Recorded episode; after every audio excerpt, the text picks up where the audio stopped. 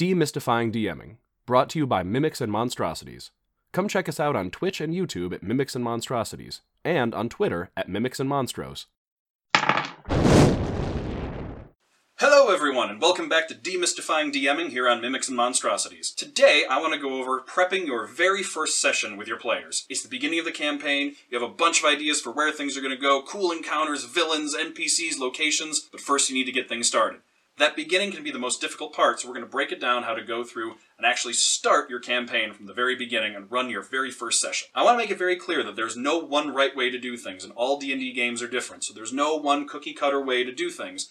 These are just some basic suggestions I'm going to give you that are a good way to make sure you cover your bases and have some things that you might not have thought of or just make sure you do think of when you go into your first game. Of course, if you have other ideas for cool ways to get things started, by all means, go with those. These are some things that you generally want to have covered when it comes to your campaign, but of course, like all rules in D&D, there are exceptions. The first thing you want to make sure you have is a world, somewhere for this to take place. For more on that, you can see our previous video for published versus homebrew, but make sure you've at least picked one. Regardless of whether or not you're using a homebrewed world or a published one, make sure you've got a good level of familiarity with it before you start your first session, so that you know some basics. But for the most part, when it comes to starting your first session, there are three things that you really want to focus on to make sure you have before you go into it. The first one is very, very important, and it will become immediately apparent if you have not thought of this before the first session. And that is, make sure you have a reason for the party to be working together in the same place together. Basically, have a reason for them to be a party or become a party. We all know the ones where the party meets together in a tavern and they just decide, hey, let's start hanging out together and adventuring together. That can be fine, but for the most part, a beginning like that where the players just get together as a party because they know they're eventually supposed to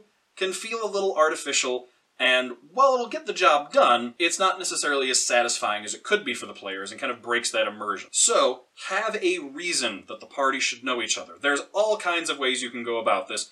A lot of pre made adventures have a specific way to tie the players together and get them started. They can all be members of the same faction. They can all have received a mysterious letter bringing them to the same location. They can all know the same person who's recently gone missing. Or they might know a person who's recently gotten tied up in some sort of conspiracy in town. Regardless, there should be some sort of reason why they know each other, want to work together, or otherwise are tied together at the beginning of the campaign. And you don't have to keep this a mystery beforehand, too. This is something you can work together with your players on before the session even starts when it comes to character creation. Give them an idea of where they're going to be starting off, what their characters should know, and brainstorm together maybe how do you know each other? How are you tied together? If they have an idea of how they're going to know each other, or how they're going to be working together, or what reason they're going to be having to do this, they can kind of build that into their character as they're thinking about it, and it'll give them that guidance for when they start so they kind of know where things are going. If, for example, the first quest your players get at the very beginning of the campaign is given to them by the cleric of the temple of the lawful good god of justice, you probably want to make sure one of your players isn't a chaotic, evil necromancer devil worshipper that wants to see that god and all of his works crumble in front of him, because that could make things very awkward. Number two is a starting location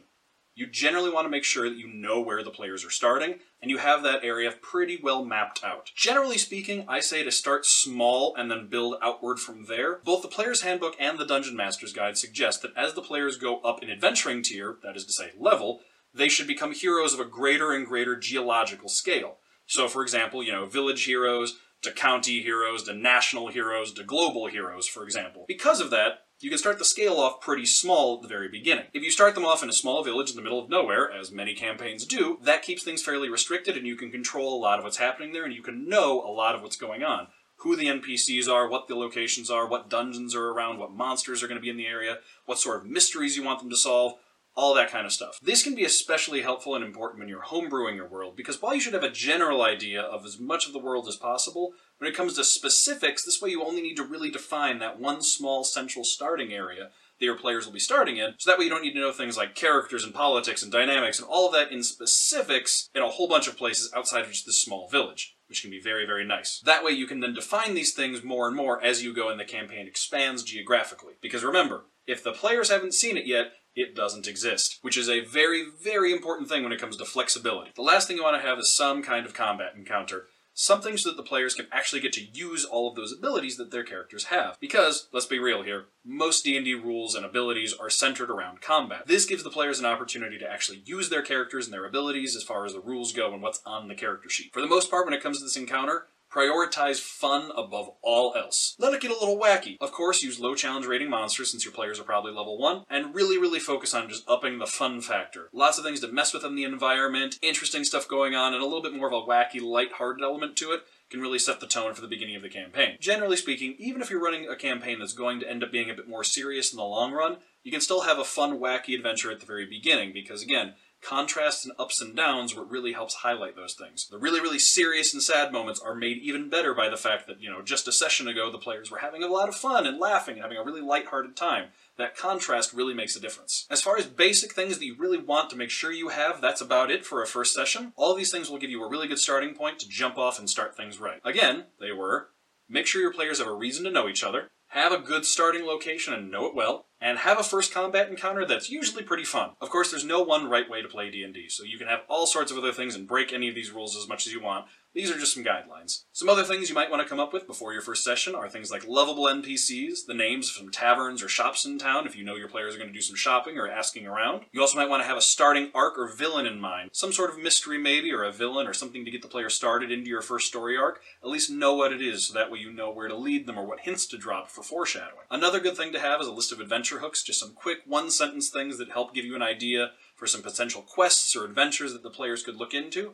That way, if you need to drop something interesting into a conversation, or your players need to overhear something or stumble onto something, you have a good idea of some things that are around, and then you can branch off and prep and improv from there if the players decide to actually follow that. Generally speaking, a big overarching story is a fun thing to put into a campaign, but not necessarily required, and especially not at the very beginning. While you might want to get started immediately and jump right in and hook the players into the story right away, remember, even big stories need a small tutorial area first just to get players into the swing of things. It can be really nice if your players have a very small self-contained villain for say the first couple levels that they can actually overcome and defeat in those early levels before you move them into the big overarching story. That way they have this victory and something they've accomplished so they can gain some renown before you bring in the big bad that might last them all the way to level 20. It can also help the players start to feel more at home in their characters if they can exist before the main story, so that way they don't feel like their entire identity is wrapped up entirely in this one story, so that they can have side adventures and wants and desires and downtime and all of these other things that create really interesting, well-rounded characters. As always, stop by the Mimics and Monstrosities Twitch channel to see all of our games every week,